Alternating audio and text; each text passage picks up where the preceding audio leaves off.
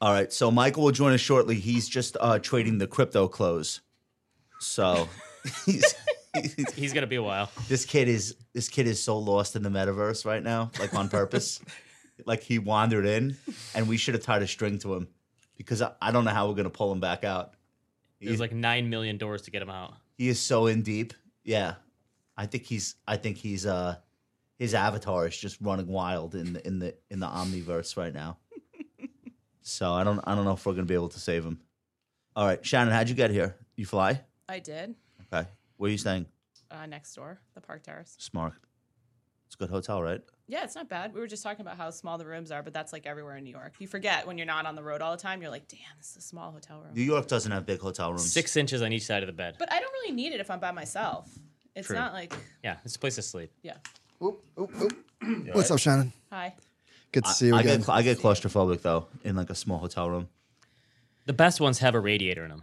That's when you know you got quality. You came- you, came, Pre-war. you came with jokes. You touch yourself. You touch the radiator, and You your hand's roll over gone. onto a radiator. I, I wake up with like the Joe Pesci M on my hand from Home That's how Alone. you know you're in New York. Somebody just texted me. This is a Bloomberg news article. Ken Griffin's son told him, "quote You have to buy the Constitution." What a little dickbag. Wait, Ken? Gr- He's explaining why he did it. Yeah.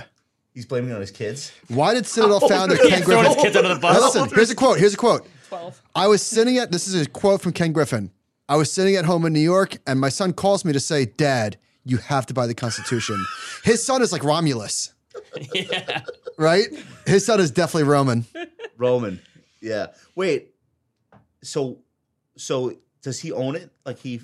That's over. Yeah, and then what's like? Where would it go? Like Arkansas? like a mu- stop it, Duncan. He, bur- he bought it and burned it. Yeah, he It's he- an NFT. NFT. Honestly, if he did that just for the likes, that would be very Elon esque. Yeah, I wouldn't even. I wouldn't even be mad at it. I mean, I, I, I You- probably would. I'd Be. be mad. Is his son like studying that in social studies right now in third grade or something? Is that why he had to buy it? Um, wouldn't his kid call him and be like, "Dad, you have to buy a football team"? Like, like at that level, Constitution. You should. He should be buying franchises. They're not for sale. I That's feel like where the scarcity is. if NFL you're- teams. If you're a kid of a rich person these days, there's a, like a seventy percent chance you're gonna be a troll, right? Like that's if you're the child of a. Of I don't, a I don't know like- how that's any different, though, true. than it has been in the past. Yeah, if you're a rich person, you're a troll. Although uh, I should say, billionaires on Twitter. Not rich people. 99% of billionaires want nothing to do with any kind of attention. Right. We only see the 1% that insist. The one percent of the billionaires. One percent of uh, top. Oh, oh, Probably, oh. le- I bet you it's less than 1% have tw- active Twitter accounts. So Ben and I were talking about this. That scene in Succession. Uh, hold on. There are What? 500,000 billionaires in the world. Five hundred thousand? I think so. No way. I think so. Can't be. Why not? Uh, I have this thing called Google. What do you? What's your knee jerk reaction to that, Shannon? I would I have said think one. it's- I I would have think said it's like high. hundred. Five I hundred think thousand. that's Oh, high. Josh, you're way off. I mean, that sounds All right, absurd. what is it? Twenty seven hundred. That's what I meant. so there are twenty, there are twenty seven hundred billionaires, as I was saying, and No, Josh lives in the future. He means in 2041 there will Do be. you think there? 500. All right, let, let me put it to you this way: Do you think there are more than 27 billionaires who have active Twitter accounts? Yes. Do you think there are more than 270? What is this? Uh, How many of them have an anonymous? trying to figure Twitter out account? because I said 99 percent of. You think there are more than 200? But they're not. But they're not shit posting all day. well, that's what I consider active shit posting all day. what like what else? What else constitutes being active on Twitter bes- besides shit posting all day? Oh, Duncan, the sirens arrived just in time. Yeah, Oh, I was worried they wouldn't come. I saw a literal fight on Madison Avenue yesterday. What do you mean? Like fight in the street. Like three people were fighting in the How street. many people around them were was the filming? Was it Graphic. was it over interest rates? But I feel like how many people were filming? Like, who are the people that film these fights? I would. You're you're a what's it I called? know. Film star. Honestly, I was I was I was walking on a phone on a on, on, not important. I, eh, kind of important phone call, and I was like, I'm sorry, I'm sorry. Um, I, I, I'm there's a fight, and so I had like I couldn't pay attention, so I just kept walking. I filmed a fight on Long Island Railroad. Um, not well, not a physical fight, but like a customer screaming at a conductor and calling him racist. Like f- I don't know what oh, caused in it. case there needed to be evidence, basically. no, I was like f- I was like worried for the. I wasn't Right. gonna break it up because like I- I, I'm not a, I'm not a hero, but like I felt like something bad was gonna happen to this guy, so I started surreptitiously like just filming with my phone. but then nothing happened, so I deleted it. But yeah, I am the kind of person that would do that. But then I feel like if you don't step in, if it does become violent, then you're like you're the guy who didn't step in and you taped it. And I'm just like, Well, this- so this didn't seem like it was going to get violent because it was a woman screaming at a man and she was not standing up. Well, you know who broke up So the it fight? didn't look like she was about to hit him. Who broke up the fight yesterday? It was an old man, was it? like a seventy-five-year-old man, That's the greatest generation. like an old man. I broke up a fight a while back. It was pretty epic. And wait, I broke up.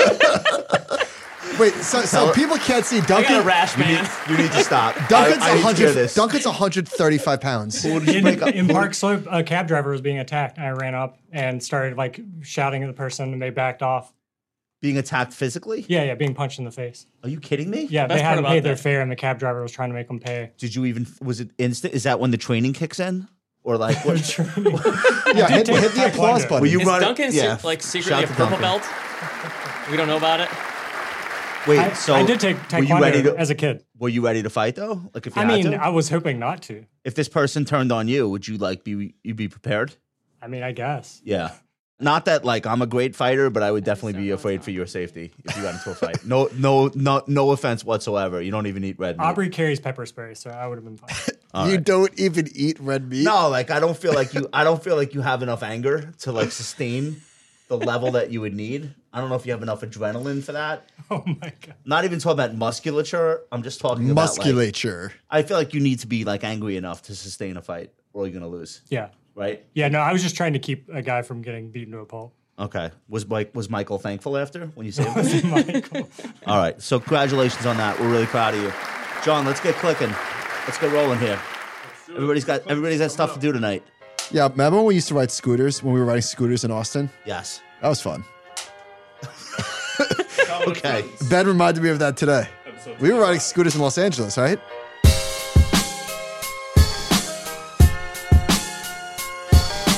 Welcome to the Compound and Friends. All opinions expressed by me, Michael Batnick, and our castmates are solely our own opinions and do not reflect the opinion of Ritholtz Wealth Management. This podcast is for informational purposes only and should not be relied upon for any investment decisions.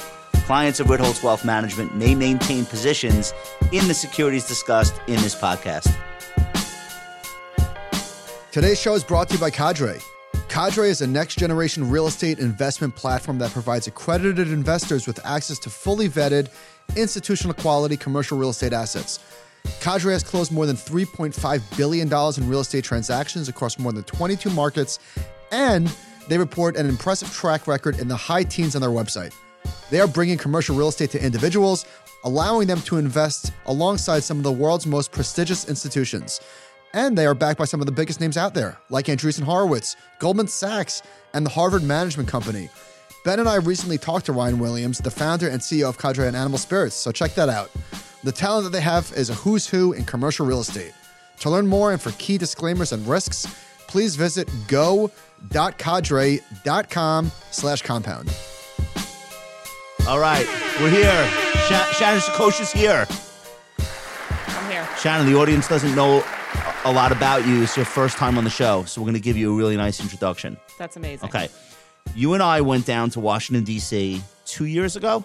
Yes? Yes. Okay. It was me, you, Scott Wapner, Jenny, ha- Jenny Harrington. Yep. Who else? It was just the, just the four of us? I feel like Who there went was an for dinner? Ajarian involved. Always. They, he wasn't there for dinner though. He had other plans. So, all right, we went out for dinner. We went out for dinner with Mary before the, sh- the night before the show. Yeah. But then, all right, but then he was on the show the next day. He was. Anyway, we had a lot of fun. And what I learned about you is that you're a very healthy eater. And you sat next to me at a steakhouse and you like acted like nothing was wrong. You were totally cool with what I was doing there. So I, I wanted Wait, to just say- elaborate, I wanted elaborate. to say that.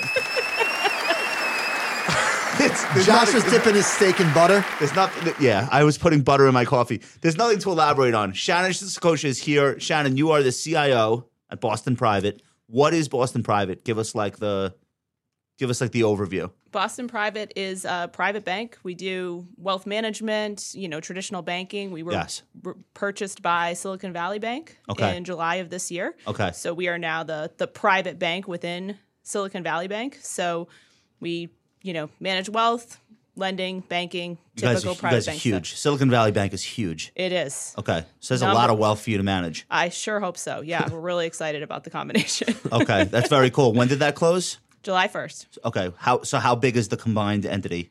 If you don't mind my asking. Yeah, from an AUM perspective, it's probably right around 18 or 19 billion now in assets. So All right, Ben Carlson is in the house. Ben, say hello to everybody. Hello, everybody. There you go. All right. Uh, the first thing we're going to do this week, guys, and I, I added this at the last minute.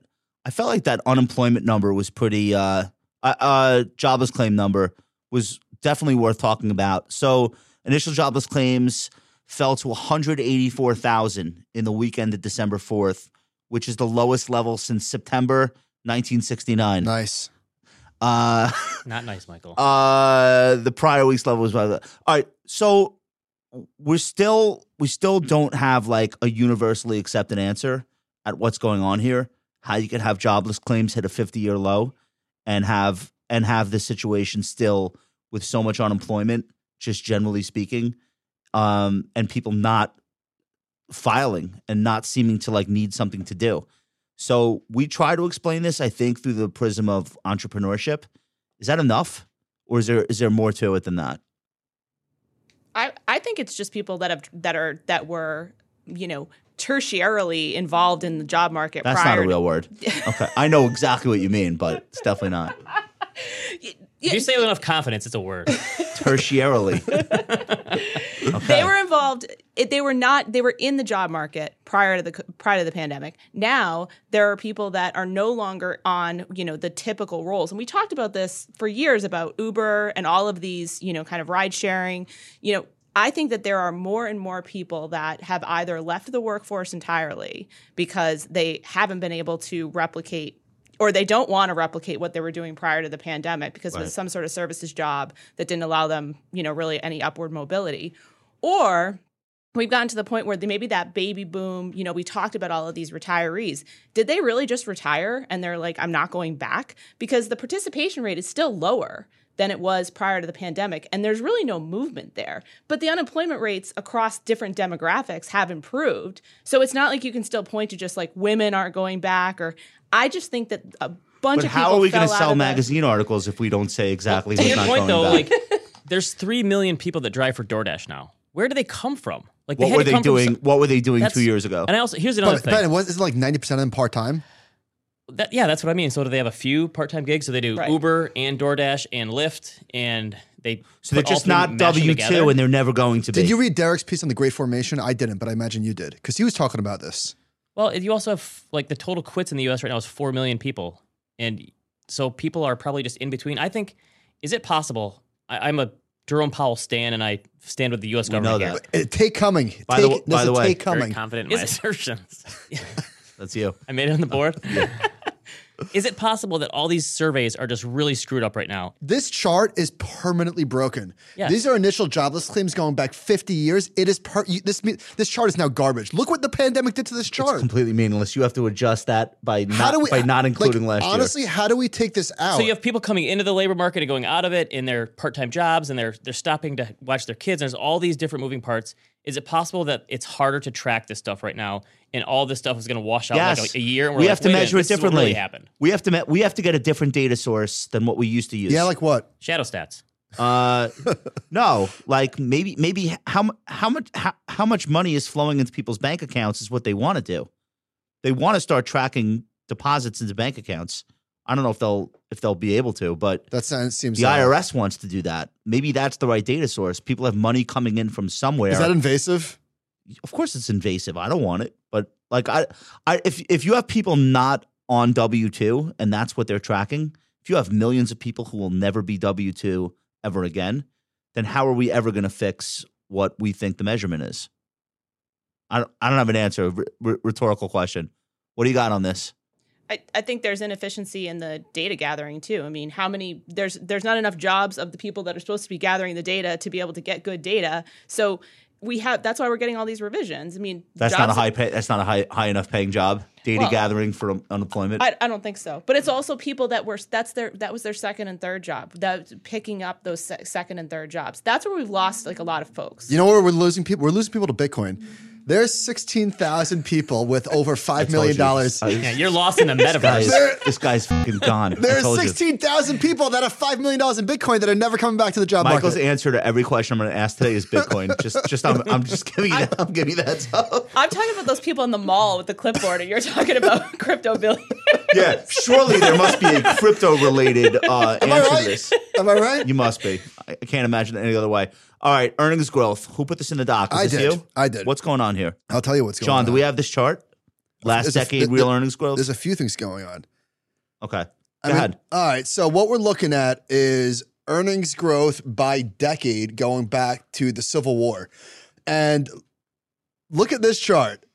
Look at, Wait, no, I'm kidding. It's earnings growth by decade going back to the 1910. Who was 1900s. collecting the data in the Civil War, please? Yeah, I'm kidding. By horseback from town to town. So the point is, the past decade, 2010 to 2020, was the best annualized real earnings growth for the U.S. stock market since 1870. Really?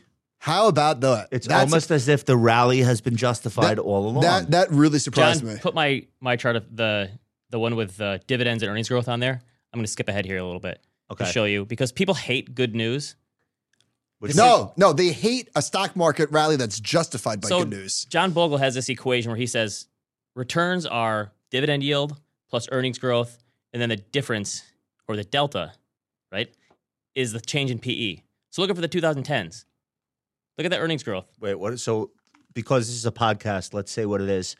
Uh, uh, earnings growth for the 2010s decade, So this is what we're going to talk about. It was so so 10.6%. the annual returns were all earnings growth, very little multiple expansion, right? So PE change was plus 1%. that's it. So but you can't- earnings growth was 10.6. So annual returns worked out to 13.6%. And this is a little bit of like a backfill of an equation. It's that the PE is just a, a filler, basically. look and- at the- look at look at uh look at the 50s. 3.9% earnings growth, which is very poor. 9% PE E change. Because earnings- 20% annual Because returns. earnings were the PE was depressed, obviously after World War II. Right. Okay. So that all right. So that all right, makes sense. so this is a good chart to dovetail into what Ben was just talking about. Let's throw up the valuation chart, Big John. So Urian Timmer, who does amazing work for Fidelity, tweeted, "Earnings have done all the heavy lifting for more than a year now.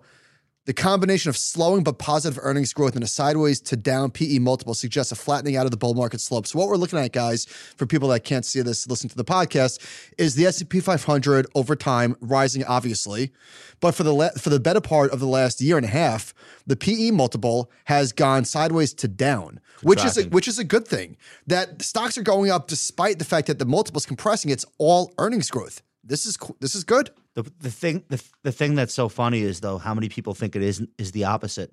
Right. How many people They their think it's all multiple expansion. their narrative is that the Fed is driving multiple expansion. Right. And we're showing literally it's the opposite over the last wh- how long? 18 months? Shannon Wayan. But it's not. I mean, but this is. But I think this is even more concerning, right? Because if we're actually knowing it's not multiple expansion. Because Oh, Where of is the Fed- multiple Like, expansion? where is the multiple expansion? I mean, if we have earnings that are doing this well, they're probably not going to grow at the same pace. Good point. because if you think about also what's been driving those earnings growth and those Mm-hmm. that those businesses that have been driving those that earnings growth, are they going to do quite as well? Well, yeah, in the to your next few point, years? it's it's. I mean, isn't the earnings growth all spending from the government basically? Not all. Well, over the last year and a half, yeah, a lot of it. I mean, that yeah, that, this this one period. So all right, so then now you're in a situation where you've probably seen some of the best earnings growth you're ever going to see. Then you have to make a bet on multiple expansion. Is that the point? Like how else do stocks go higher?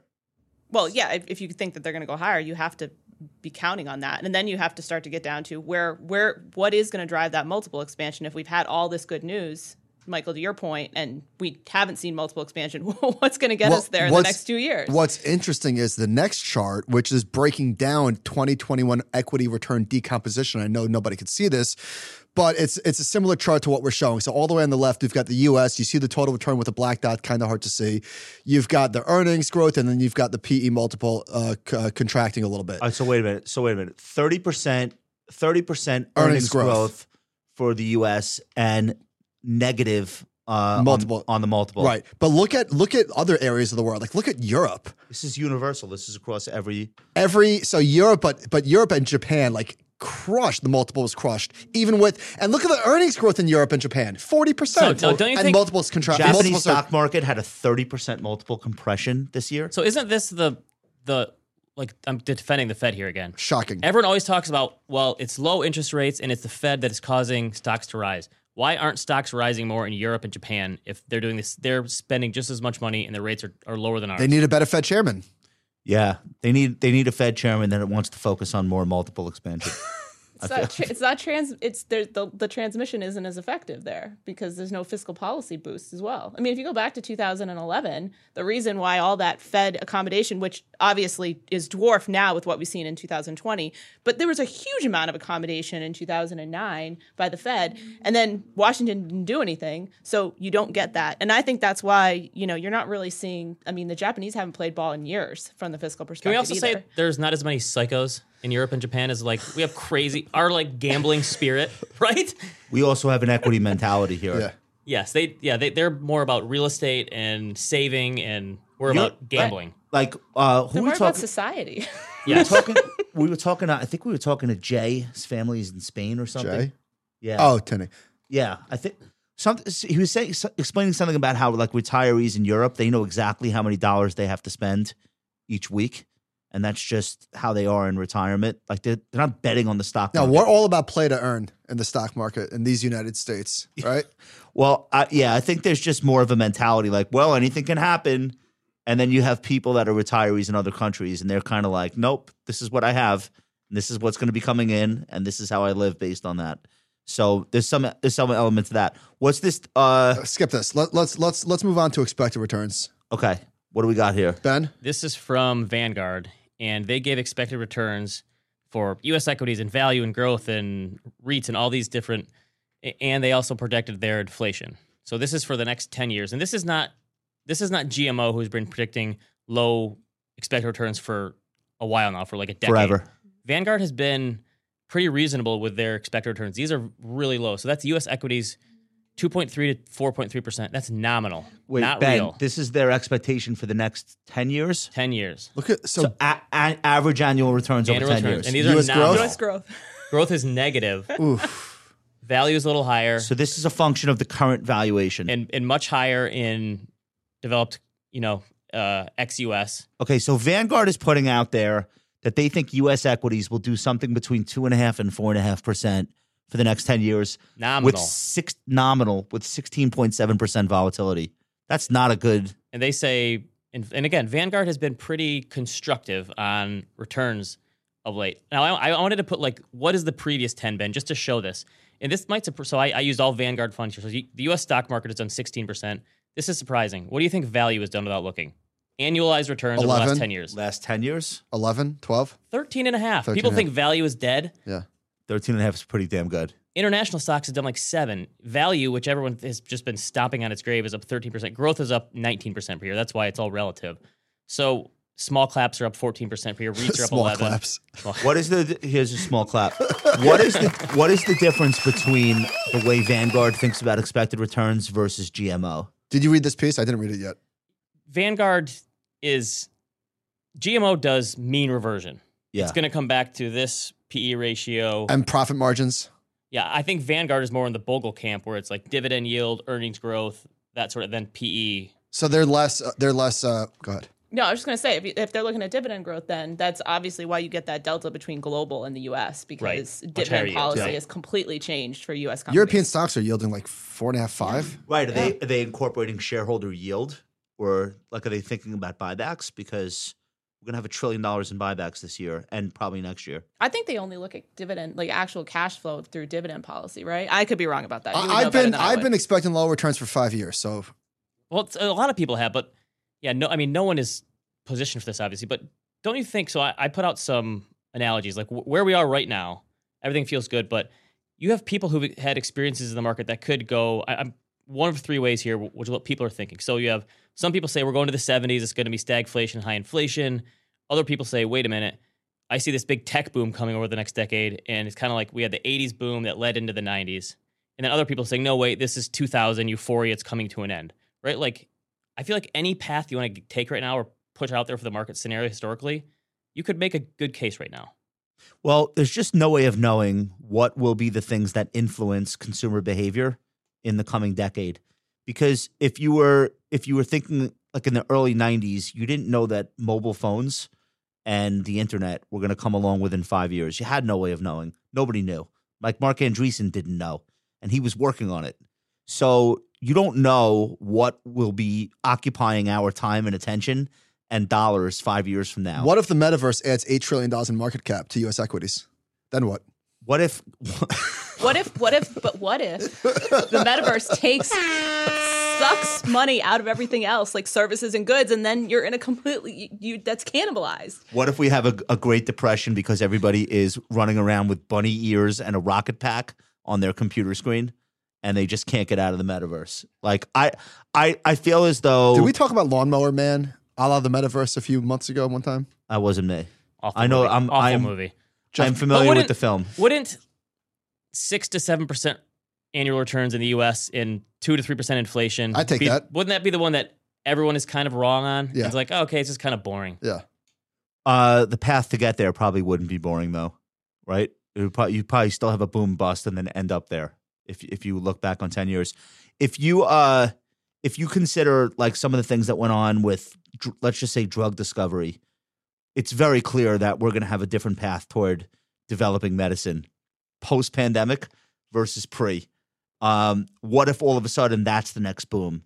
And mRNA. the, s- the smartest people in the economy working on that and there being a ton of money to be made like we just don't i i just feel very i feel very strongly that we really have no in that idea scenario, the boomers course. live an extra twenty years. The millennials are all pissed because they don't get their inheritance, and we riot in the streets. boomers living an extra 20 years what does that do to allocations I would More stocks. more stocks every path so every path leads to higher stocks i think is the, the important Pretty much. I think we all agree. i think we all agree on that what is it what is this chart with all the rainbow colors i can't say Ben, it. is this you?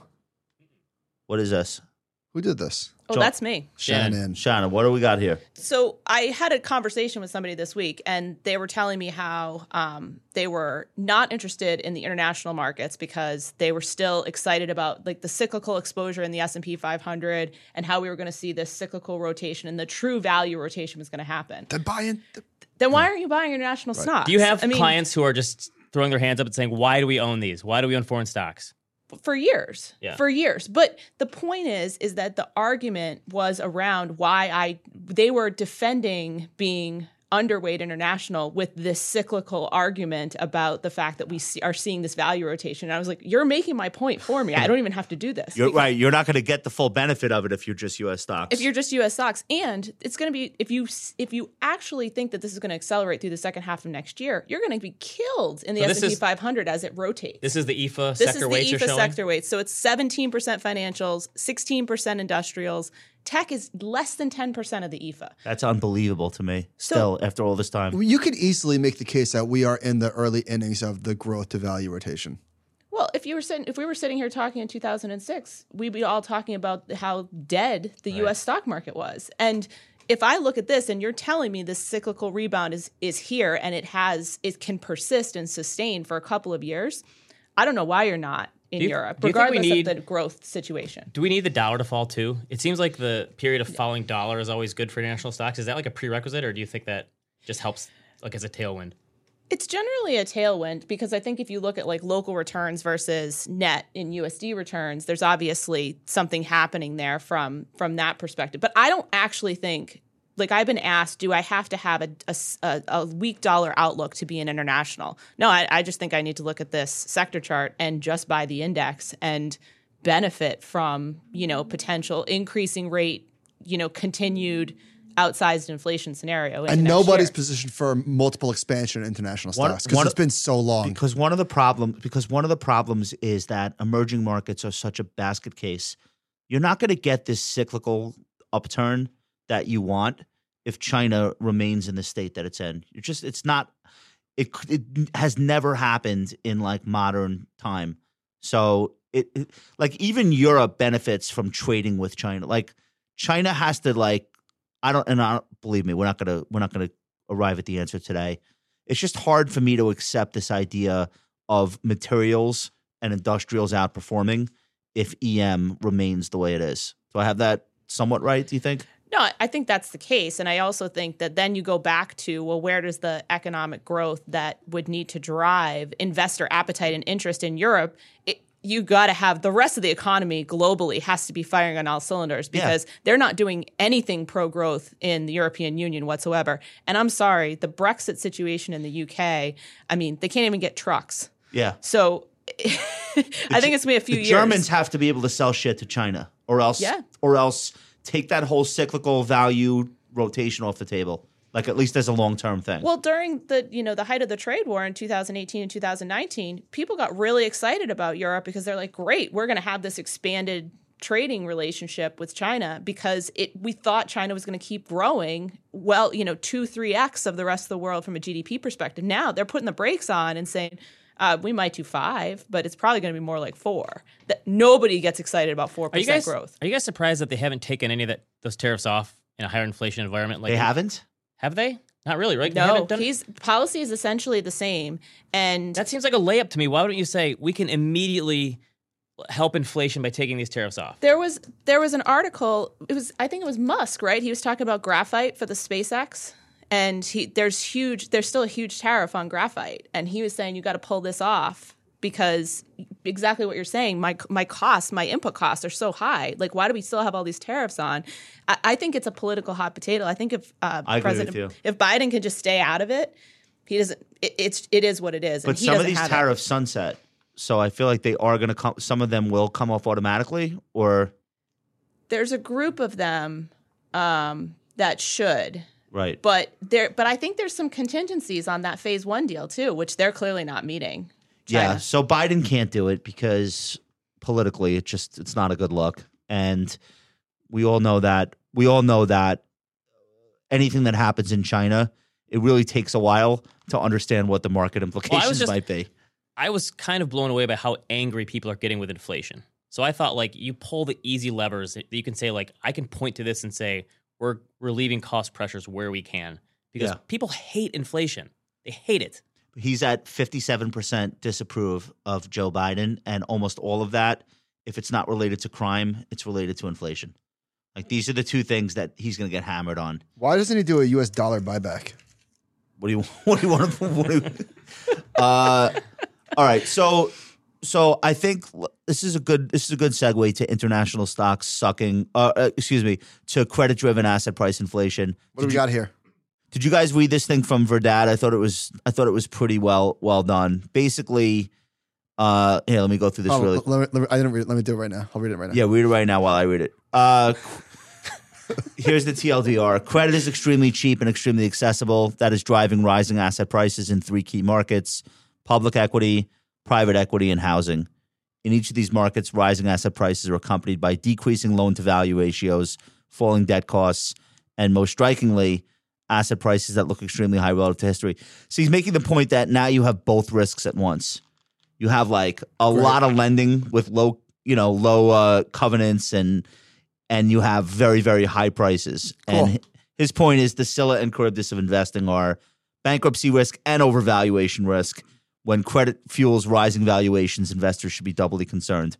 It's not a great starting point for 2022. Josh, you're like the Greek tragedy guy. What is Scylla and Charybdis? So uh, during the Odyssey, during that I voyage, knew, I knew he would know this. du- during during that during that voyage, uh, there's a narrow part sea lane they have to get through. On one side is one monster. I forget. I, f- I feel like Scylla was like a sea monster, and then Charybdis is this whirlpool that sucks boats. In. I have Ah, this. okay. Shannon knows this shit too. Uh, classically educated. That's right. I, went- I went to liberal arts school and I know Re- nothing about it. regional high school, baby. no, but you're from New England. They like really educate people still there. they s- they do they Yeah. do try. Josh was classically trained at Jones Beach. That's right. Can I do a quick verbal meme here though? Uh, Please. regular Winnie the Pooh prices are rising. Winnie the Pooh in a tuxedo, asset price inflation. Winnie the Pooh in a tuxedo with a monocle, Scylla and Charybdis. okay, but don't you think that low interest rates paper over all of this? I know that that's kind of what they're saying, but Well, they have. Yes. But s- but forever? How do Rates rates, are never going how up. do rates How- rise? Rates are never going up. Do you agree with this? Yeah, they, they look at if you look at the spreads right now, it's actually hard for the Fed to raise rates that much anyway, even where we are right now. The Fed's not going to invert the curve on purpose. No. Right. Jo- So oh, Josh was saying he's consensus, consensus, consensus. I really am. Josh thinks there's gonna be three rate hikes next year. Yeah, I do. You, do. do you believe that, that- he thinks 75 basis points for the Fed funds rate next year? because Yeah, I'm and then I- uh, bullish. I, I, I think they raise and then I think they Three stop. times? Yeah, I think they, I think two two or three, what and did then they I get? think they stop. What did they I think get to last stop. time? What did they get to last time? Do you have like a really big Fed outlook Two and a here? quarter? Two- I really do. I really- two You're and a quarter, two and a contrarian half? on this one. I've got a Fed outlook, guys. Seventy-five basis points is not is not really hiking. To me, rates. that sounds like 75 million basis points. I don't think they're gonna do it. But are they just raising them so they can Lower. Yeah. drop them again? for the next Yes, emergency. but that's that's exactly why they did it before. So let's get it over with. Just keep them low.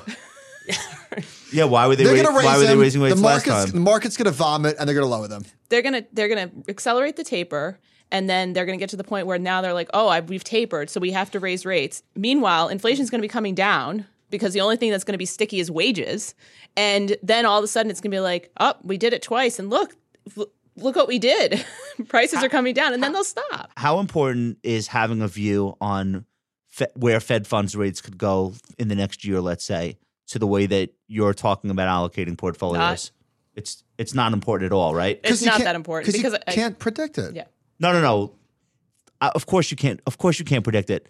Let's say you could. How much would it really change in terms of your return expectations for a portfolio? It's not going to change my return expectations. And the way I look at it is that you're really keyed on client liquidity. Like, do they need liquidity? And so, even if they're not going to, if they're going to make really poor returns in bonds, if I know that they need money in, liqu- in liquid form Yeah. that is not going to move in value, they're probably going to be in short duration bonds, you could- regardless of yeah. what I think. Yeah, it's duration is the, the risk there, right? Is is that if Right. Three rate hikes is not going to change how much you're allocating to bonds.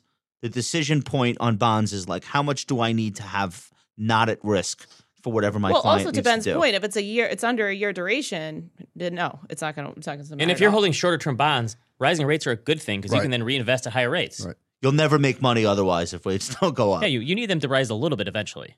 Okay. Uh, let's get into this Vanguard thing. So Again? uh, this surprised me. I, I guess probably because I'm not paying close attention. Vanguard Total Stock Market Index Fund is 1.3 trillion dollars. It in- is now accounts for 10 percent of all assets in U.S. stock mutual funds and ETFs. that's crazy. in the whole market. Did you think it was this big? I didn't think it was this big, um, but like backing it up, I can see how it could be this big because I think I see enough pension plan like investor, you know, schools and stuff, and this is always the the mainstay of their every retirement plan. So if you want to know why there's uh, three trillion dollars in Apple, this goes uh, kind of a long way toward explaining how All that, that- could happen. Like people talk about, it, and I include us in this people, is speculating and Robinhood traders. Look at this. This is amazing. This is like give me an 1.3 applause on trillion in this. one This is fund. I awesome. mean, like it really is. right? Because this is the opposite of that narrative that everyone's behaving like a maniac. yes this is this is the everyone is is actually investing like in a reasonable way a lot of money's going into this and maybe people are speculating on the side So what's funny is the second largest fund is the Vanguard S and P 500, 821 billion, which we can only assume will ultimately end up at a trillion. It's not, it's not going to take much.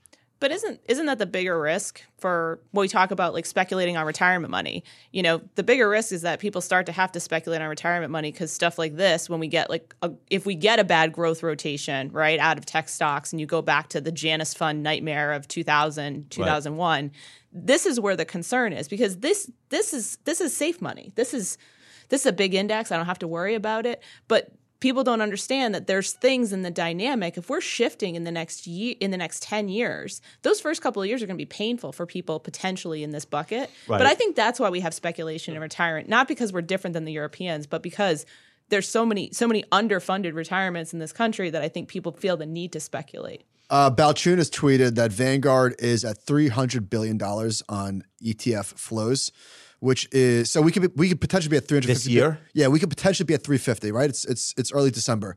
The previous record was last year, two hundred billion. It's three hundred already this year.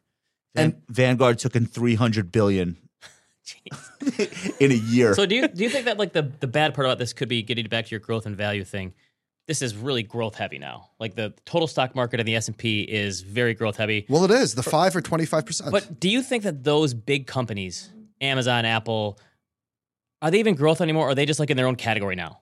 Is it really They're like sovereign. They're like sovereign nations. that's what I I'm think. saying? Is it is it your stand? Like, could you have all these other growth stocks that are already getting pummeled, and these other big stocks doing? Are they their own? that entity happened now? this week when where, when the growth stocks were getting murdered. Apple's making all time highs. Yeah, I listen. I I feel like people are like obsessing over the growth trade, the growth trade. These stocks are not moving with Adobe and uh and Shopify. Like Apple and Microsoft are not doing what actual growth stocks are doing. They almost seem as though people feel more confident in Tim Cook than they do in Joe Biden. And money is just going into Well, it depends how you slice growth stocks. Are you talking about growth stocks that are losing money, like those type of growth stocks? no, the next 50 down after the top 5. by market cap. Yeah. Yeah, So the- these are in a class of their own. these they are But not someone- acting like you- these. You don't think Apple can get cut in half? no, I don't. Come on. No, I really don't. I really don't. I think 20 to 30 percent. I I kind of agree with Josh. In half, No, no It's fucking way. two point nine trillion. Te- you have to tell me a story then why all of the liquidity sw- sloshing around in the world suddenly Aliens. disappears. Aliens. I don't know. okay, fine. So i- if in we the get case of aliens, you know how much aliens- infrastructure we're going to be spending on. Yeah, if we they get blow the aliens, White House the, up? the Fed is going to juice this so hard. If If we- aliens, if we, bullish. if we get aliens, we're gonna get a whole new round of uh, of of stimulus. yeah. I, Lockdowns. I can't imagine a scenario. So of course it's going to start happening tomorrow, where Apple, Microsoft, Alphabet get cut in half, absent a massive recession. I just I can't picture it, and the reason why I can't picture it is because what we've basically done in this country is we've tied everybody's retirement to the stock market, and these are the biggest, most profitable companies in the world. Well, I and the agree. with you. largest It's not. components It's of the not. stock It's not market. going to happen for no reason. It's it's going to have to be something E- Extraordinary. so shocking. Yeah. What did these stocks? What did these stocks do uh, last March? they fell thirty. Did they? Apple fell thirty. Amazon was down 20 maybe. Yeah, I'll not check. as much. But to that point, also the the folks that have made total market index the biggest holding from a retirement perspective, they're not changing their mind over the next Right. 2 years. That's true. So so the, it's to your point like Apple's going to sit where it sits because those funds are going to sit where they sit. And the con- the construction of those retirement portfolios isn't going to change overnight. And so we probably can weather if it's like a rate storm because there's, there's a growth scare. Um, but I don't disagree with you. I I look at Apple fell thirty-one. I hate talking about tech because I think that there are clearly two camps and people talk about them as one big group. And Yeah. I couldn't disagree more in constructing a portfolio that way. So what? What's so interesting to me? We, I meet people and they're like, "What do I do? Should I buy Apple? Should I buy Amazon?" And I'm like, "You own so much Amazon. Right. You own so much Apple. If you have a 401k and a 529 plan for each of your kids, you have tons of exposure to Apple." Well, we were just talking before this. If you, a lot of people now own the Nasdaq 100 as well. They view that as like a core holding. 50% of that fund is in the top five companies, so that's even more overweight to those companies. Do you think so?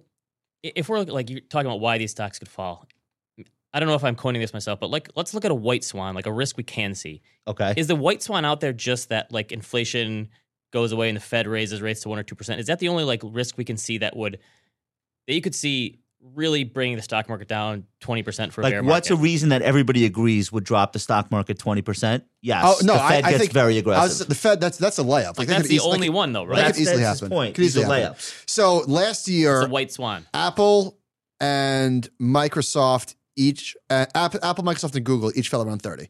Amazon only fell twenty-two. Pretty. pretty oh amazing. here's a scenario where apple can get cut in half you know we're Regula- not uh, regulation. you know we're not sending um, any dignitaries to the olympics in, Oh, in something beijing with China. what if china says oh yeah how about no fucking apple iphones in in china and i wouldn't put that past like if they if they wanted to put a lot of pressure on the average American, they could start screwing with some of our corporations that need China. Now, fortunately, Apple seems to be the most exposed to China of the the Fang names, right? Not it's not important to Amazon, Alphabet's not even there, Facebook's not even there. Uh, if if they decided, you know what, all this money that we're making because of Apple, let's just let's just get rid of them or let's put pressure on them. I could see a scenario where Apple falls a lot. So that is a maybe is that a white swan? I guess because it's like in Yeah. plain it's in plain sight that they could retaliate in some way that really hurts the stock market. You hurt the stock market bad enough, you hurt the sitting president. Well, Like- you also it's not just consuming, it's supplying, right? Where, I mean, you know, if they just decide like we're not selling to any of these US companies anymore. We're not giving you our rare earth metals. We're not I mean, the the China thing to me is a much bigger kind of long-term concern because I think that is going to raise costs. I, I think that there's going to be this continued you know, diplomatic tiptoeing that's going to happen. That's going to transcend, to my point about whether it's Trump or Biden, it's going to transcend all of these administrations. Yeah. Because they don't they're they're really looking inward now. This is an entirely different Chinese government There than it was- was ten years There ago. are so many gigantic companies in the indexes that are so reliant on China for their future growth expectations. Just take three Disney, uh, Nike, and Tesla. So taking Apple out of the picture, if you understand where they're saying that their future profits are going to come from, and you look at the infrastructure that they've built in China, and you look at like how much focus has gone into selling into that massive economy, um, if the diplomatic situation gets materially worse, you absolutely could make a bear case for U.S. multinational stocks, and those multinational stocks right now comprise like almost half the index. So I I, I agree with you on the white swan idea. That's hiding in plain sight. If I Like, can't get a new everyone knows iPhone, about that's it. like World War III. Then we go to war for that, right? Uh, well, you can't make them here. You're gonna buy a forty thousand dollar iPhone. so You know what doesn't have Chinese risk? Bitcoin. s- see, I, I I knew it would come back to that. and You're ac- you're absolutely right. I would give up my iPhone for a stack of Bitcoin. Why not? Uh, let's do tech IPOs. Uh, kind of a disaster area. John, put this chart up. So this is uh, CNBC.com. Of the more than 50 U.S. tech companies to go public this year through an IPO, SPAC, or direct listing, only one is less than 20% below its high stock price. That's wild. More than 20 of the companies in this group have lost at least half their value. Oh, I so haven't looked at Rivian's chart in a while. let's go let's go through a couple of these. Robinhood is 74% uh, below its IPO. DD is Last time I was here in this room, you were was bearish. on a, ro- no, it's Robin You, Hood's you were so, IPO day. you were Yeah. so wrong. nice job, I Ben. sold it the day of the IPO. I sold it way higher. Uh, Very confident in my assertion. saying. uh, I mean, this Coinbase is 40% below its IPO. Rivian is 35%. Roblox is down 20% from its IPO. Could that be right? This is from I the thought uh, peak. no from its high from its From the high. from, the- all-time from the high. Yeah. Okay. This is worse than this is worse than I would have thought. So I, I'm looking at this in terms of what does that mean for the next couple of years? Like you guys talk about kind of democratizing access to private investments and you know giving people access. I think that that's going to become even more important because nobody's going public Not in this market. in this market. Can you blame this on SPACs, kind of, where they just oversaturated the market? That was always. These are, these are not SPACs. but I'm These are- saying the SPACs took up, like, sucked all the oxygen out of the room. Yeah. I don't know. It's very yeah. It's a combination of that, too many deals, expectations that were too high. And these companies probably should have gone public before Three years and ago. So by the time they actually did, the expectations were so high because they were mega cap companies Yeah. already. And Ben and I were talking about this. The expectation was that once the tide turns on these like high flyers, it would that sentiment would shift and it would drag the rest of the market down with it. Not the case. Not even close. Um, can we really say that Rivian should have come public earlier? They still don't really have the capacity to make a lot of cars. What was their market cap when they came public? So Was here's it- the, the IPO ETF, E that Renaissance IPO ETF. E The Looks S&P is not up, good. what, 20? Slaughtered. S&P is up 25% this year. This thing's down 10 on the year. Awful. And it's in a bigger drawdown. Mm. Rivian. obviously. Rivian got as high as 153 billion on like its fourth day trading. Uh, so if so, what were you saying? What were you saying about VCs booking outside returns? Because they still are, to my knowledge. No, they are. But I Yeah. think if this so if you're a if you're like a first or second fund VC, right? And you're looking out and you're like, listen, I was already looking at eight somebody tweeted today, I, I forgot the tweet already, but somebody was tweeting it was like nine years and we finally like we finally got a return on our capital. I shared that with Michael today, that same one. Did you? Yeah. So I think that this just pushes that out even further. But I think it's at the t- the same t- point where more and more people are going into private equity. I think there's a it's a really challenging space right now because y- you know we can't get into Andreessen Horowitz, but we can get into some of these small funds that are now going to be pushed out to like 10, 12 years before they're making a return. I'm not saying the returns aren't there for for those VCs that are monetizing today. I'm saying that it creates, I think, more of a hurdle over the next few years as you're trying to price out what your expectations are for these new funds. And it's hard to find things to invest in. Like Michael and I have talked to people in the last few months, like founders who say, "We're I don't need beating any aw- money." we're beating away investors with sticks." Like the Yeah. people who started in our seed round, they want to give us more money. We can't even take it. There's nothing we can do with it at this point. Unle- especially if you're looking in the typical environment. Like I talked to a I talked to a VC that work that focuses on Latinx run businesses outside of the United States. They're like we, we got plenty of opportunities, but we're playing in a completely different space that nobody, you know, people aren't going to make that their first foray into VC. Speaking of, how did this uh, new holdings do today? Oh, that, that IPO, that Brazilian bank. You know the shut up and take my money gif? Like, no, I can't take your money. Oh wait, What's Like, that? Sir, Sir, Siri is answering my question, but I want to hear your answer. Uh, new, China's listening in right now through your watch. new holdings. It looks like it was not a very exciting day. This is the Brazilian. What it's a neobank? Is that what is that what you call it? Okay, so this is the bank that Berkshire Hathaway put some five hundred million dollars into. Uh, open for trading today at a forty billion dollar valuation, raised like three billion and change. Not a great, not a, a great reception. Not terrible. I think it went up a little bit, but you didn't get a huge, you didn't get a huge uh, uh, IPO like opening for it. Um, I think this is probably the last big one to go this year. Year's over. Year's over. Uh, are you buy- Are you buying any of these IPOs as they come out? What do you guys do with them? No, we don't buy them until at least six months after, just because just trying to see things flesh, especially now with Being so part many. of Silicon Valley Bank, though, can't you just call the the West Coast branch and be like, "Hey guys, hook me up. I have rich rich people in Boston who, who want to invest." yeah, I mean, I think I, I think the opportunities are going to be a little different going forward for sure, especially Okay. with SVB Capital. I mean, they have a whole you know VCPE you know credit arm, All right, so and you are going to call Ben and I and and Michael. absolutely. Okay. All right. No, but that that strikes me as like a very big trend that we're going to see next year because if you look at like Goldman Sachs, Morgan Stanley, everybody's gearing up to offer pre-market uh a pre-IPO venture-backed startup Well, funds. Nasdaq private market has been around for years, and Silicon Valley Bank and Citi and Goldman all they just Yeah. put you know infused a whole bunch of capital into it to make it work better because it hasn't really had a lot of volume on it. So they're banking on this trend towards longer to monetize. People need liquidity. This is a philosophical question, but if thousands of people have access to companies before they come public and can invest in them, are they actually private companies? Well, let me ask you this. If there's 500,000 billionaires that want to take a bite out of this apple, there aren't that many. It turns out we uh, we learned we learned today. Um, but no, but seriously, the lines have become so blurred. Why are we even calling it private market?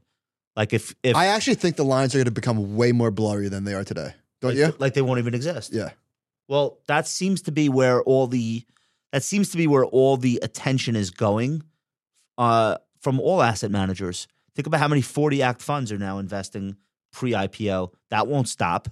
So And maybe the SEC will, you know, pivot and pay attention to that instead of just not until everyone crypto. not not until everyone loses a ton of money. Well, Oh, there's so many more startup employees now too. To your point about taking eight or nine years to see some returns, all those employees want to get money. So these secondary liquidity markets are being created by a ton of different firms that want to make it happen. Let's hit on this. Uh, Bern Hobart tweeted something like, I found my short thesis for fintech. And It's great. somebody posted a screenshot. We've got FTX Arena in Miami. That's Sam Bankman Fried. They spent $135 million for 19 years. I'm not like too familiar with sports arena contracts, but that seems like outrageous. Crypto.com arena, we all know, 700 million for 20 years. SoFi Stadium in Los Angeles, 625 million for 20 years. Intuit Dome, Climate Pledge Arena, PayPal Park, Ball Arena, uh, Fiserv. Is that Milwaukee? Fiserv? Yes. I mean, that's not even on this list. Fiserv Forum or whatever. Yeah. Uh, what's interesting? What's interesting here is how many obvious bankruptcies and blowups there had been shortly after a stadium got named for a corporation, and that's really all they're buying here. The most defensible, the most defensible one on here is the highest price. Staples? SoFi. 625 million for 20 years. It's an obscene amount of money, but they have both NFL franchises playing there. So they have do they, does that mean they have 16 games But every season plus all the concerts? I, I don't really know the economics of how that works, but Staples Center, formerly Staples Center, now Crypto.com Arena, 700 million for 20 years. The prior rights, so Staples paid 116 million for from 1990 to for 30 years. Uh, okay. So crypto.com is getting 20 years at seven times the price. That's only only crypto mentality would that make sense. Where do they get seven hundred million dollars from? Oh, why not? No, but seriously. Imagine where does this start? 650. No, seven. Okay. I mean, I know they didn't have to write the check today. I'm sure that's amortized over the but I don't even know where a company like that gets seven hundred million dollars. No, it's but just it's, for but a it's- stadium It's 20, naming. it's 20 years. So it's what is that? 35 a year? Yeah, but to Michael's point, how does the value? How does that even co- like? How does the stadium even start? Be like, and you know, I LeBron don't is think it's- 61 years Right. old this season. Ima- That's a bad. That's a. That's a. Uh, sorry. Uh, that's I w- I- but I would love to be a fly on the wall for the negotiations of that. there is. It's crypto. There is no negotiation. It's all on the chain. They just. Well, uh, listen. I, I guess we don't know if that will ever pay off. It just doesn't seem like it's the kind of thing that can. Who who who put this uh, better.com news in here? Um, Did everybody see this video? I mean, that was I didn't see the video. So let's set this up. B- Uh, Better.com hired 7,000 people during the pandemic. They just raised a billion dollars at a $7 billion valuation. And then the CEO goes on a Zoom call, only invites the people he's about to fire, and he fires a thousand people. Uh, we're in we're in a, a new we're in an, I've heard of hiring people on Zoom, firing uh, uh, nine hundred people You've at seen once. Is, my favorite Clooney movie, Up in the Air, Yeah, where he Great goes around movie. to the cor- he Love that goes around, he movie. fires people, Love and that then movie. Anna Kendrick comes in and creates a way to fire people over the internet, basically. yes. Here's the thing I don't get. How has the market changed? Like refinancing should be just crazy right now for them. What does better.com do? They refinance homes, right? They help you with refinancing and get you lower rates. That's I'm s- it? That's the whole thing? Uh, Those are the ads I see. I'm sure they do more. They Why probably do they just have hire home equity. 7,000 people to do that? because because the because the rates are so low, and then but but there's nothing more in a lot. There's nothing more like. In, inefficient than we're going to try to meet this demand and then rates go up like 50 basis points and the number of refis like is halved if you if you've been following like monthly or week even weekly Everyone did housing it. data it it's literally like quarter basis point no refis That consumer gets spooked by nothing. nothing Right. So so so 20 basis points. Ah, you know what? I'll hold off. no, but everybody already refied. Right. a few times Yeah, I don't Yeah, get, so I did it, it does twice. sound like this. The CEO here backtracked and said, "Wait, the people who were working for us, they were actually stealing time. They were working two hours a day instead of eight. But there Yeah, was a, there was a okay. piece in, from Forbes about this guy. I guess he's got a lot of lawsuits going on about misappropriating funds. But Listen he's to raised a ton of money. so this is from Forbes. So take it for what it's worth. But they say this is an email they found from him. It, this is like this is before this happened. Hello, wake up, better team. You're too damn slow. You're a bunch of dumb dolphins, and dumb dolphins get caught in nets and eaten by sharks. Shut So up. stop it. Stop it. Stop it right now. You are embarrassing me. You're- it's an actual email I found from this guy.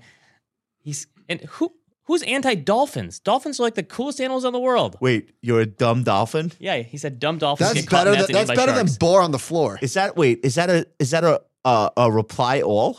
That's the whole company? he sent it to like his team, and then someone leaked it. I kind of don't believe that there's a real email. This would have been leaked a long time ago. This is in a Forbes article from like two years ago. No one, no one had ever heard of it or from that 2020. So right. someone, someone pulled it up and said this guy's got a history nobody of cared then How do you Right, pronounce right, his, how right, right. do you- Okay. his last name is G his first name or last name What is a douche. G A R G. Garg. Yeah, Garg? So, so he doesn't have a great reputation, is what All I'm right. saying. Ongoing lawsuits accuse Garg of or entities he controls of improper and even fraudulent activity at two prior business ventures and of misappropriating tens of millions of dollars. In fact, Goldman Sachs, which has invested in three of Better's funding rounds, spent two years accusing entities controlled by Garg of flagrant self dealing. Uh, all right. So he. So he obviously, maybe the truth is somewhere in between, but he doesn't sound like a great guy. Um, but he is saying that 250 of the people fired are basically clocking in and not working. Can he actually know that? I bet he can. I, I, there's probably some truth in that. but he just he ruined his brand. Don't That's you the think? new economy, though, is clocking in for eight hours and, and doing two hours of work. Well, and I don't know. I mean, I- you know, even in the pre-pandemic economy, Yeah. you know, there were a lot of people who sat in front of their desks and really Facebook. didn't get a whole lot done. So, uh, I- Yeah, definitely me. all right, so I think I think we could all agree nobody wants to work for this guy. Yeah, I'm out. Uh, but is there something inherently wrong with firing people on Zoom? No, no, it's just the way he did it, and it was so disingenuous. He goes, "I think I might cry." It was just such bullshit. The way he did it I would because it prefer was an 900 email. I people think at I would- once, I would rather have an email than a Zoom with 900 people on it. and they all can, can they all see each other? Probably not. No, no, no, no. Probably no. just him. They could probably just see him. Yeah. So he, all right, so he, so it's his way of doing it face to face. Maybe he thought that this would be better than an impersonal email. whatever. I don't No, know. I what's think the- I think he wanted to make a point. I What's mean, the I think right- he wanted to be seen as like you know you mess with me, like look in my eyes type of thing. Oh, Even do though you- the tone and the t- the tone of it, he tried to make it seem like he wasn't doing that. But do you, why do you else think would he you do thought it? this would be impressive to his investors? yeah, I think he learned this in the art of the deal. Oh man, did that backfire? If he was doing this to if he was doing this to stunt for like the people that just gave him a billion dollars, this did not this did not go as intended. Uh how do you fire people in this current uh labor situation if not via email You, or Zoom? you- you That's just it. turn the paycheck off. They'll figure it out. just turn Take away their login information. Office unfollow space. unfollow them on Instagram. Yeah. Uh, all right. So that that didn't go well for this gentleman. Uh, tell me about what what happened at this restaurant. What was going on? Oh, so I was here on Tuesday night, the day the of the AWS outages. Where were you and, trying to get into Bubba Gum Shrimp Uh, in Times Square? No, Where were you trying to go? Castle Lever. Oh, okay. So- all right. Um, we go and you have to show your Vax card. I know you guys know this because you're from New York. Yes. But this is not for those of us who aren't. This is new. Proof of COVID before you get in. so they were they all using this app, Clear app. Is that what it is? Nobody could get it to open. So they're just standing outside this restaurant and they're like, "Well, we can't go in because I can't get my proof of vaccination to come up." What were the uh, because- people at the door doing? They, were, like, they were sorry. just like, no, they're just like, well, just keep trying. It's been happening all day. And I was like, oh, it's it must be hosted on AWS. And so again, you get to this point where um, I saw a couple posts on Twitter. Somebody was like, "Hey, so and so having trouble with your service today." I'm like, clearly, did you read? Obviously, it's hosted by My AWS. kids' uh, preschool, their whole system for like checking in and stuff was down all day because of AWS. You couldn't get into the. They had like manual let people in the building. Do they let you in? they eventually were able to get it to refresh, but we were standing out there for you know several minutes, and I was like, I have my card, so I'm gonna go. when your whole house is wired, I'm worried. Like, turn on the lights, open the door, like all that stuff. When everything is wired, your fridge and your oven and your microwave, when your goes on, you're screwed. Well, it's exactly what happened with cars already. I mean, used to n- now something like you get a car and you're like, I, I don't know. It's all you know. It's the it's it's everything electronic, and so I just thought it was funny because I was like, well, what do you do now? Because essentially the internet went down for x number of life hours. stops now. Well, now when the internet goes down, life stops. Like there's too much relying on the internet to not be down. Um, so this is this But is it's concentrated. It's too. it- What was it? Thirty three percent. Yeah. So uh, here, co- uh, some of Amazon's delivery operations ground to a halt. Third party sellers couldn't ship products. Colleges that rely on software to host content had to postpone exams during finals week. AWS controlled 33% of the global cloud infrastructure market in the second quarter, followed by Microsoft at 20 and Google at 10. So that's three companies have 50% of all the cloud infrastructure. Imagine if two of them go down at once, even for an hour. Well, you talk about like cybercrime, right? Which is, might be another white swan we didn't talk about, right? Michael's gonna Michael's brain is gonna be trapped in the metaverse someday when the cloud goes We're down. going to lose him His permanently. body's just gonna be in a coma and he's gonna be trapped in the metaverse's brain. We're gonna, he's going to lose all his whole identity. Uh, is 33% too much of global cloud infrastructure to be controlled by a bookstore?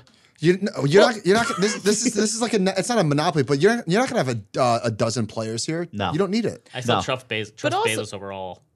but in like corporate risk, right? When you say, "Oh, we're host, we're we're moving it to the cloud," it's much safer than hosting it on a server in our office and having potential business continuity. Is it?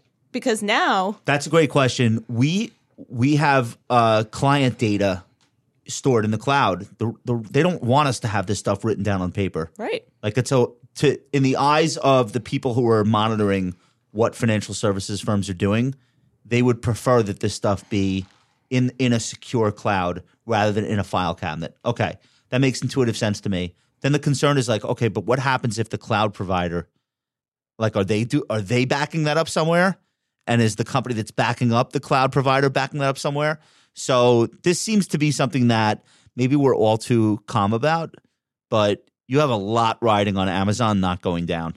I just thought it was funny. All the articles were like, "Packages are going to be late for the holidays." I was like, "Whoa, whoa, whoa!" I think there's a way bigger question here. Yeah, yeah. You right. You might have a hospital relying on the on uh, the Amazon cloud. We'll worry about packages another time. Uh, all right, I got nothing else to say on that. We're gonna go into uh, favorites, and then we're gonna go uh, show our vaccine card somewhere. Um, wh- who wants to go first? What do- What do you have for us, uh, Ben?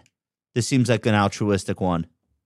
Yeah, I'm trying to pat myself on the back here. No, Uh, no, I like it. I think for the, so I used to my charitable giving used to be like I had zero plan, and I like I would always think about it around the holidays, like oh I should give to my food bank, or whatever. And you posted on your blog, you're raising money for that, and I think I started this last year where I said like why don't I have a better plan for this? So I found like all these organizations that I could give to, and they, it's so easy now to click give 25 50 100 dollars a month and just have it automatically taken out the same way you put money in investment accounts. Yes, it's like so it's like dollar co- dollar cost averaging for charitable giving, and it's like so much easier. And you know what? How thankful these places are. I get letters from these places all the time. Obviously, sometimes they're asking for more money, but like Tyrone Ross eh, got me onto this like no kid hungry is trying to feed people who. Me too. I do that too. I got I found this. I had someone actually reach out when I talked about this last year for like this rack it up club in Detroit where after school and these some of these kids in the city have nowhere to go. They go learn how to play squash Mm. at like this after school place. They're they're saying like why is squash only for like rich white people? yeah, Let's have let's have have it be more inclusive. it's so enjoyable. Everybody should play squash. Wait, so what can you do? You can donate rackets No, or it's- you give donate money. cash. you donate money to help, and so I'm just saying, like, it's so easy these days to you click on any charity you can find, your local homeless shelter or food bank, and you say, I'm going to give 50 bucks a month, and you can Yeah. increase it over time, and like, it's so Yeah, easy you know to set that? and forget they it. could budget based on that if they know how much they have minimum coming in because people have set up uh, dollar cost averaging. Yeah. So my thing was, it's like, oh, and around the holidays, or if, if some tragedy happens, then you give because people are. But it's easier to just do it, hit hit it once, and do it all year round. Like you said, it's I think it's that's an easier way to do Well, it. Josh makes a great point because they actually get a ton of holiday donations and then they try to have like you know figure out if they can make it last Right. for the rest of the year. So if you sign up, um, I I do that with our local food bank and and they're s- to your point, Ben, they're so appreciative. So You're if you doing can- this. You're I doing get like this too. handwritten letters from them. Yeah. Like What do you do? You connect your bank account So- to No Kid Hungry. Tyrone put me onto this. NoKidHungry.org. You can automate your giving. So when you give the first time, it says like, "Do you want to make this a recurring thing?" So every month I give. Okay. Uh, I love this idea. I, I haven't done it yet. I'm big on hol- like around the holidays. I'm always like, all right, I should probably do something. Yeah, that's what And everybody That's does. what everyone does. Yeah, yeah. All right, it's pretty cool. Uh, Shannon, what are your favorites for this week?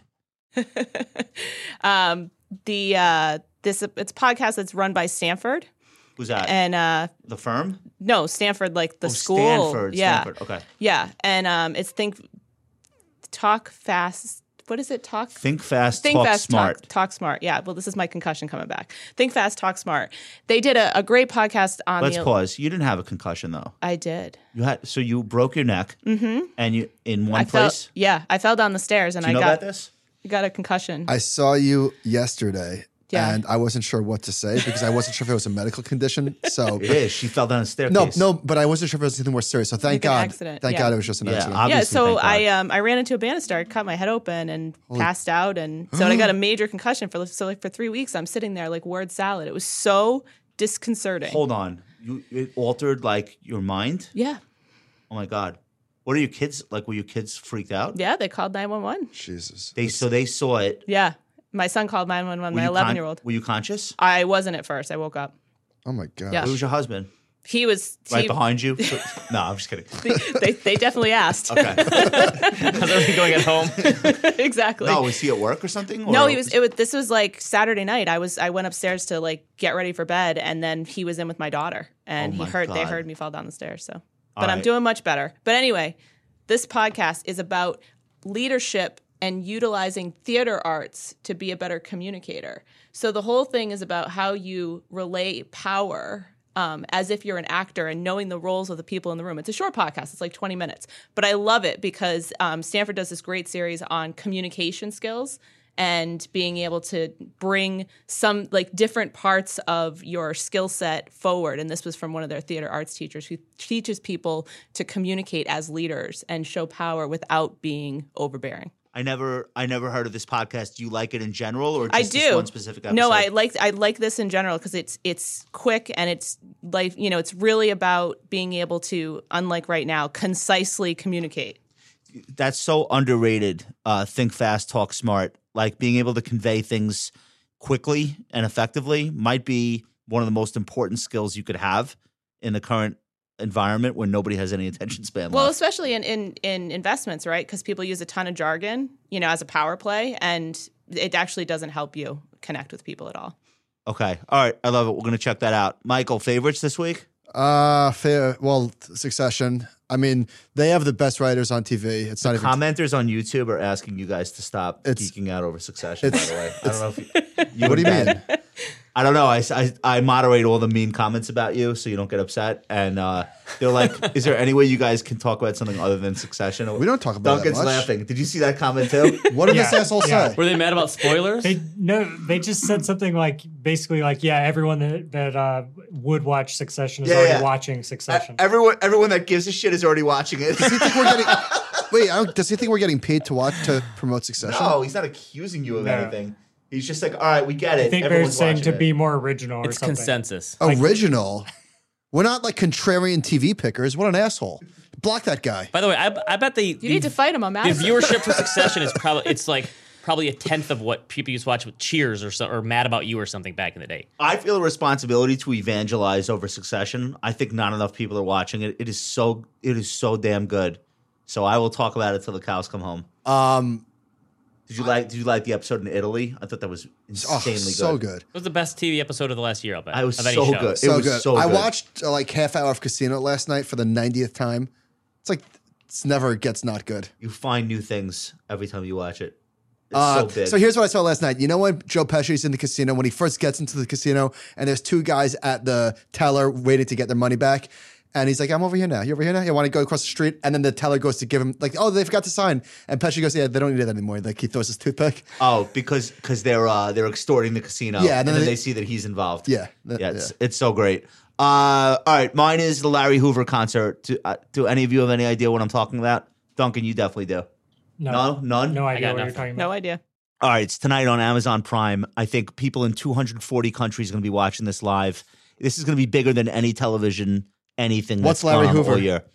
Larry Hoover was the founder of the Gangster Disciples in Chicago, and he's been in jail for like 30 years. He he basically has grandkids at this point. He hasn't seen, and uh, finally they're they're getting him out of prison, or they got him out of prison. Anyway, there's a huge prison reform movement underway. It's been going on for a while. Ka- Uh, Kanye and Kim have been very involved with this. Tonight, uh, Kanye West is having a concert f- live from the LA Coliseum. It'll be on Amazon Prime Live.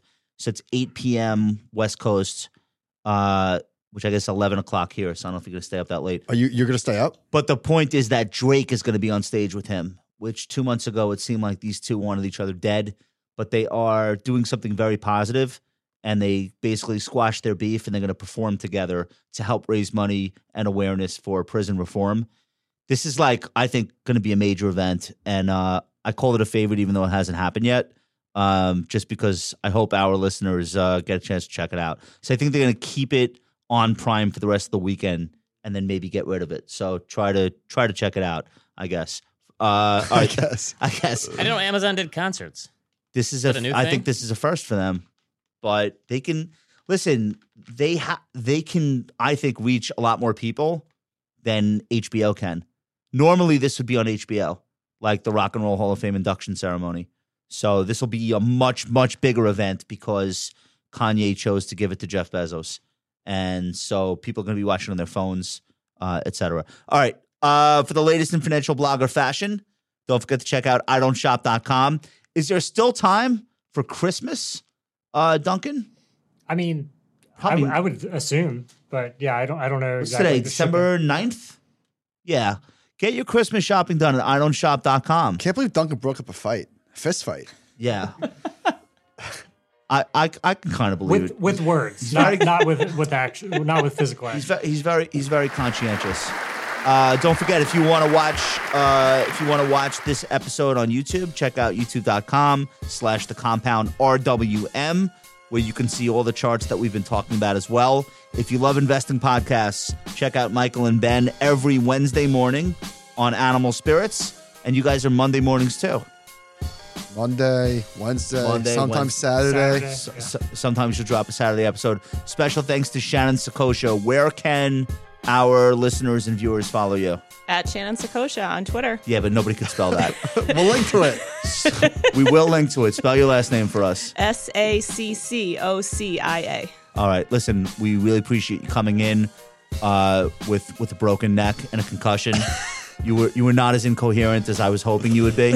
You were very very you were very on point as you always are. Uh, happy holidays, Shannon. You excited to go back up to Boston? Absolutely, but not till tomorrow. Not till tomorrow. All right, so have fun tonight. All right, listen, we appreciate everybody uh, who tuned in. We will see you next week. All right, you feel warmed up now? We do it for real. Yeah. We're gonna turn on the recorder. You good? Yeah, that was you all ready right, to go? right? Shannon, that was great. Yeah, it was good. That was great. I think that's so smart. Were you always like, were you always like, uh,